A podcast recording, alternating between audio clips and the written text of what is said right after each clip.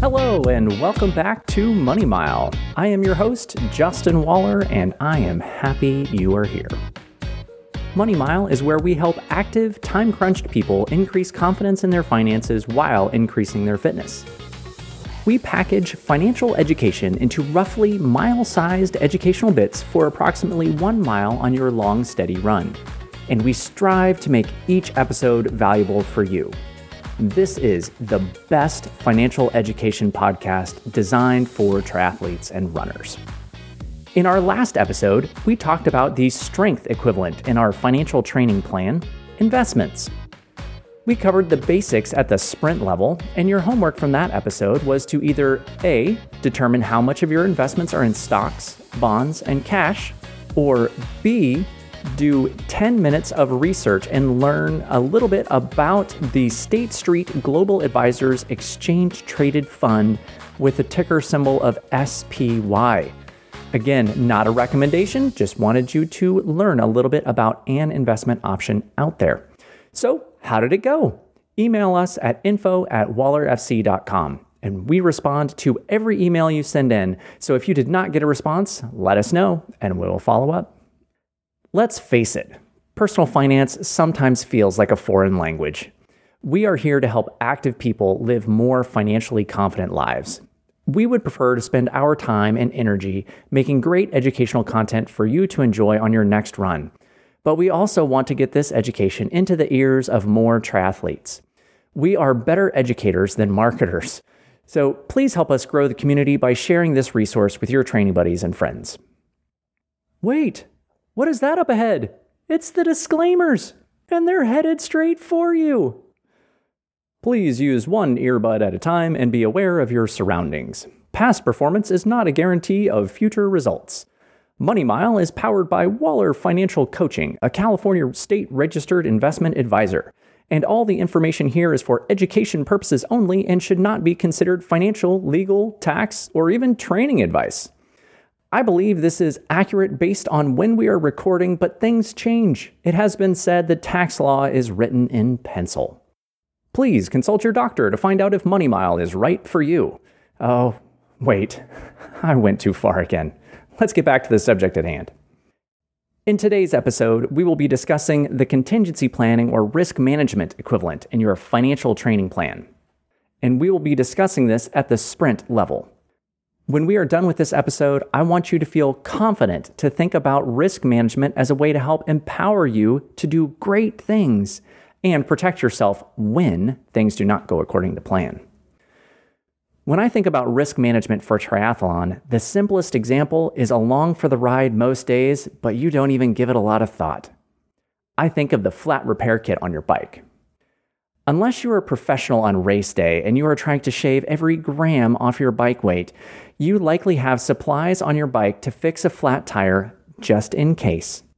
You might not be excited about the idea of fixing a flat tire in the middle of your A race, but if you don't bring the right gear with you on race day, you could find yourself stranded on the side of the road waiting for race support vehicle or a big fat DNF. I hope that you have fixed a flat tire before that and that you understand what it takes. If you have not, you might have a bit of anxiety about this happening on race day. By taking action, you can manage this particular risk and put yourself in a better position. What action can you take? A. Carry a fix it kit with you during your race and practice doing what it takes to fix a flat tire before the race. Once you have walked through those steps and you know how to do it well, you will feel better about it on race day. Now, for most age group triathletes, it's much better to bring a repair kit than risk the super long day or the DNF. That's what you're putting at risk there. In triathlon, there are hundreds of things that could go wrong on race day. You learn how to handle most of these risks through training. As an example, if your goggles got knocked off in the swim, you better have hoped you practiced swimming without them or know how to fix them while treading water. As this translates to your financial training plan, there are five primary financial risks we need to think about. The first is medical care costs. If you have a medical episode and you need to see a doctor or receive treatment, this could be a trip to prompt care or could be a cancer diagnosis. We don't know what that could be. The second is damage to personal property or others, something that's our fault. The most common concerns here are what if something goes wrong with my house or my car? That's the personal property side. Or what happens if someone else gets hurt and it's your fault? The next area is loss of income due to illness or injury. If you are earning an income and you are sick or injured, what happens?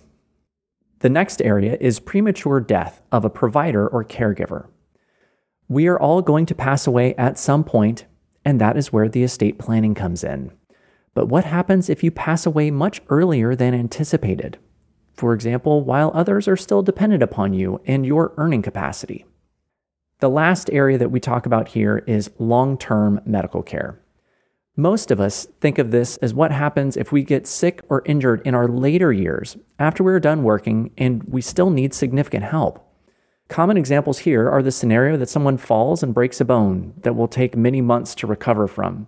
Or perhaps they are physically fine, but they are experiencing mental capacity issues like Alzheimer's or dementia. We need to think about two factors in this risk management likelihood and impact. Everything exists on this spectrum of likelihood and impact. So, how often does it happen, and how bad is it when it happens? It is much more common that you could get a cold than you could get diagnosed with cancer. Now, I'm not a doctor, but if you get a cold, you might need to take a couple of days off work and take some over the counter medication to feel better while your body recovers. If you receive a cancer diagnosis, your treatment is going to be much more impactful and it is going to have a longer lasting impact on your world than a cold. From a financial perspective, the difference is a couple days of sick leave and a trip to the local drugstore versus potentially hundreds of thousands of dollars. To stick with our triathlon theme here, it is theoretically possible for you to break your bike frame in a race but you don't see many people riding the course with an extra bike frame slung over their shoulder. Why? Because the likelihood is very low and the cost is very high. Now, when we think about risk management, this gives us some context. Typically, the higher the likelihood of something happening, the lower the severity, and we need to balance the cost and the benefit.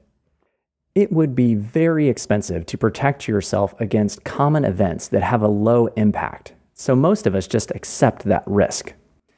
If you live your life in a bubble, too afraid of any little thing that could happen to you, this could drastically impact your quality of life. It is generally a better approach to protect yourself against things that could have a severe impact if they happen to you knowing that they are less likely to happen as long as the cost of protection is reasonable. You also want to have broad coverage here in a way that covers a lot of different potential things if possible. An example here would be to know that a cancer insurance policy isn't going to do much good if you broke your leg. We want to protect the things we can't afford to lose. The primary and most flexible strategy for risk management is having a good cash reserve.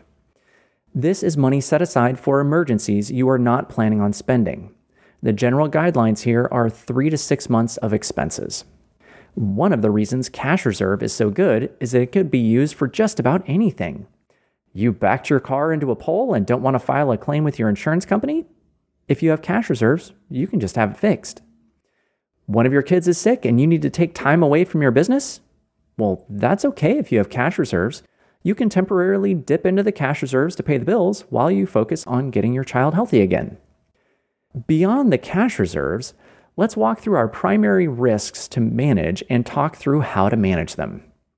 Medical care cost.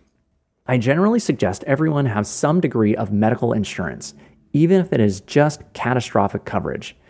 If you happen to be one of the roughly 2 million new cancer patients each year, you want to make sure that you have medical insurance that will prevent financial ruin while you are being treated. Damage to personal property or others. Our fault. First, we want to protect our vehicles. I suggest maintaining at least the state minimum of coverage for automobile insurance. I would also suggest at least 100 300 coverage for most households. There are approximately 6 million passenger car accidents each year. Many people are self insured for their vehicles, and this can be an option for you, but that would definitely be a higher level conversation than what we're lined up for today. The next area is protecting your home. Approximately 6% of homeowners will file a claim each year. Now, this could be water damage from a broken pipe, or your house could have burned to the ground. You just don't know. So, I suggest you at least have replacement coverage on your home. Many homeowners insurance policies will also have contents coverage, so this is something that can also be beneficial. Also, want to protect against accidents. If someone trips in your front yard and breaks their leg, they are probably going to sue you.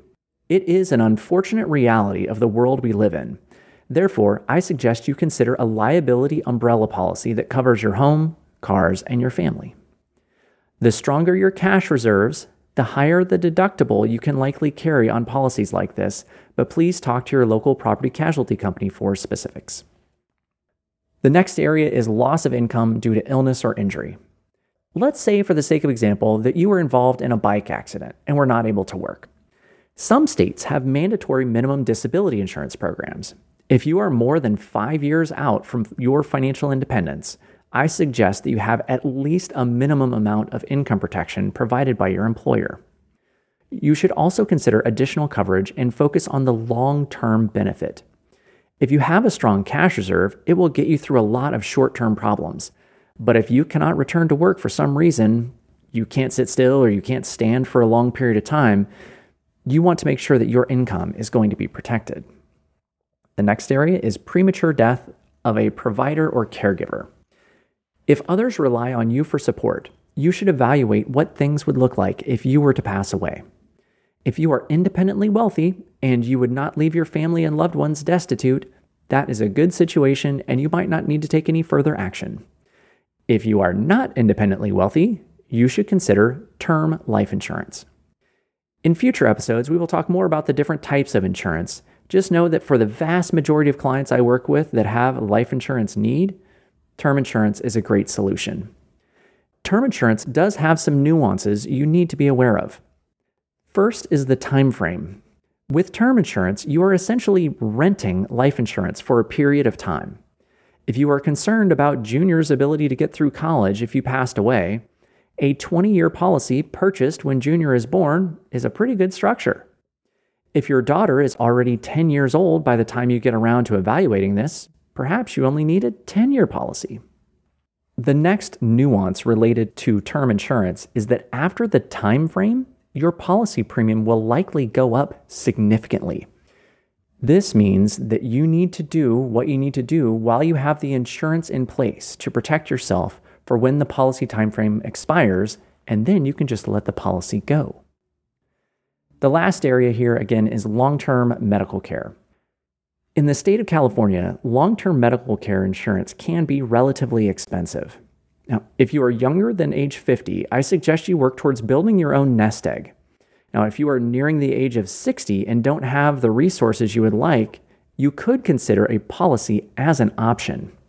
Once you are over the age of 60, policies start getting so darned expensive, your decisions start to get made for you roughly 48 out of 100 people will have a long term medical care cost at some point in their lives. Having a long term care plan does not require you to have long term care insurance. Many people have home equity or a separate portfolio they are keeping in reserves and only plan on using if they need long term care. This can be a perfectly reasonable strategy as long as you know what you're getting into. Please consult your friendly neighborhood fee only financial planner for additional details and ideas. I hope that this sprint level of education around risk management works for you and you feel more confident about your options around investing. As with most things, what you do is more important than what you know. So, we're going to talk about a bit of homework for this episode. You should have a pretty good idea of how much you have in cash reserves at any given time. So, your homework is to write down how much you have in cash reserves and figure out how long you would last if you had to live off your cash reserves. Is it months, weeks, or would you be hard pressed to make it to the weekend? We will talk more about this in the future and other types of insurances so you can understand your needs for them. But for today, I want you to focus on cash reserve. Please email me at info at wallerfc.com and tell me how long your cash reserves will last if you needed to live off of them. In our next episode, we are going to talk about the goal setting component of your financial training plan. How did we get this far without setting a goal? You can consider all of these sprint level of education applicable for everyone, regardless of your goals. After we have established a framework for setting goals that will help empower you, we will get more detailed on the financial training plans. Thank you for investing a mile with me. I hope it was a valuable time spent for you. Keep in mind, if you work out, everything else will too. And I look forward to talking with you again next time on Money Mile.